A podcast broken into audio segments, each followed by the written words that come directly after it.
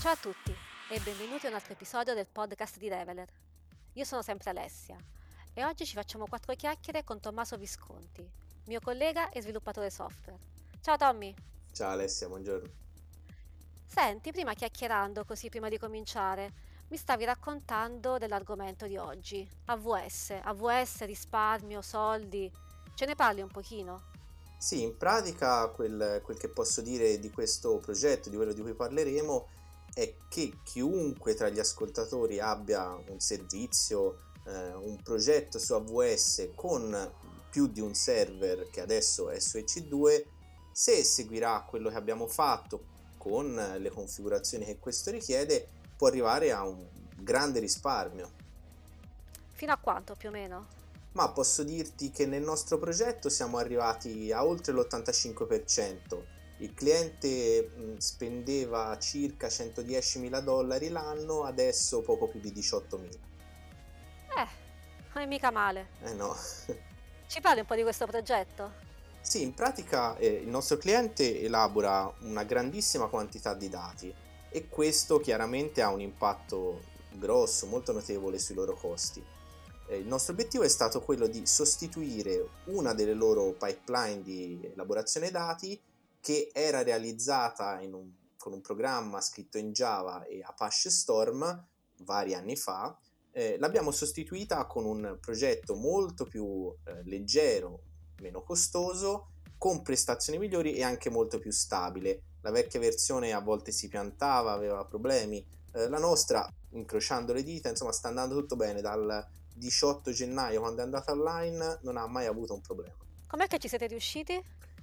Allora, è stato abbastanza complesso. Un po' di difficoltà c'è stata, che avete fatto? Sì, allora abbiamo innanzitutto cambiato totalmente l'applicativo, quindi da Java e Storm siamo passati a un software che abbiamo scritto noi eh, in linguaggio Go, che come sai è una delle tecnologie primarie qui in Develer. E questo già di, di suo ci ha permesso di risparmiare tantissimo perché il carico sulle macchine si è alleggerito eh, abbiamo diminuito drasticamente il numero di macchine nonché la loro dimensione e, e questo è stato un risparmio immediato.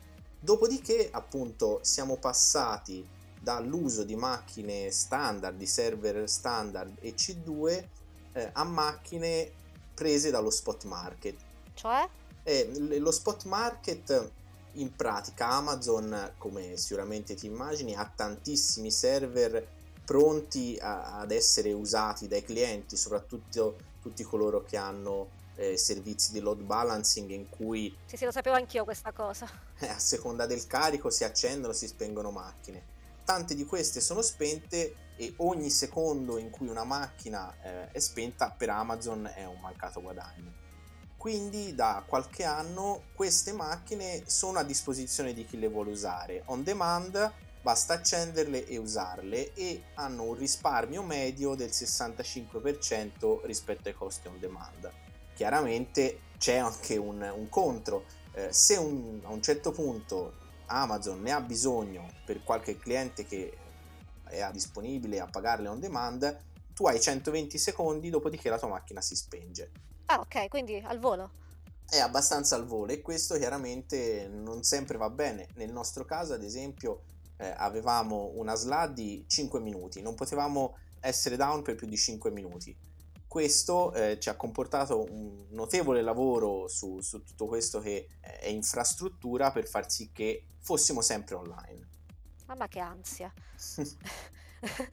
e tutti questi strumenti necessari li avete trovati o li avete fatti voi? Eh no, non li abbiamo trovati, anzi abbiamo fatto un lavoro decisamente innovativo perché Amazon non aveva né la possibilità di utilizzare eh, una flotta di macchine totalmente spot eh, né strumenti per gestire questi riavvii veloci. Mm, da una prima prova avevamo comunque un downtime minimo di 8 minuti, adesso siamo passati a un downtime quasi zero, giusto il tempo che i container Docker eh, ripartano, si tratta di secondi. Complimenti. Eh sì, se poi volete vedere nel blog Develer sono entrato nel dettaglio di tutte le varie soluzioni, ci sono due post a, a, riguardo di questo progetto, entro in dettaglio e spiego appunto molti trucchetti. Eh, per capirsi, alla fine abbiamo usato un insieme di script, task, eccetera, in Go, Python, Bash, configurazioni Docker, insomma c'è di tutto. Comunque abbiamo tutto quanto il dettaglio sul blog di Develer. Esatto. Senti, ma questi trucchetti, questi, queste cose che avete utilizzato, hai qualche consiglio da darci per chi deve affrontare un percorso simile? Eh, allora, eh, Amazon AWS insomma è, è estremamente complesso, è vasto, ci sono tantissime risorse e all'inizio può un po' abbagliare, però posso dire che non è tutto oro quel che luccica. La documentazione, soprattutto per i, i prodotti più recenti, eh, insomma, a volte è un po' scarsa, confusionaria, è difficile eh, navigare in tutte queste risorse. Ci avete sbattuto la testa voi? Parecchio, bisogna provare, riprovare e trovare piano piano eh, le configurazioni molte, molte cose che, che, abbiamo fatto mm, sono state difficili soprattutto perché non sempre è facile capire quel che sta succedendo. C'è bisogno di guardare log, metriche, finché non si riesce a trovare dove intervenire e poi a quel punto eh, si fa un passo in avanti. Dico subito che se siete abituati a configurare i servizi Amazon utilizzando la loro UI o la command line, mh, mm, prima o poi ve ne pentirete perché?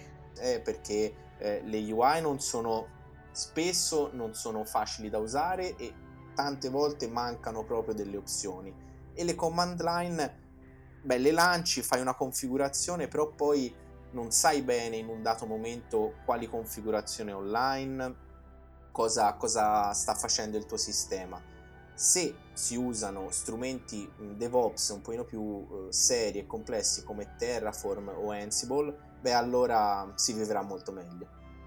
Grazie per quest'ultimo consiglio. Grazie di tutto e ti ringrazio per questa chiacchierata. Grazie a voi. E voi, se volete sempre rimanere aggiornati sulle attività, i webinar e i podcast di Develer, potete seguirci sui social, Facebook, Twitter, LinkedIn, YouTube, Telegram, oppure visitare il sito develer.com. Ciao, alla prossima puntata!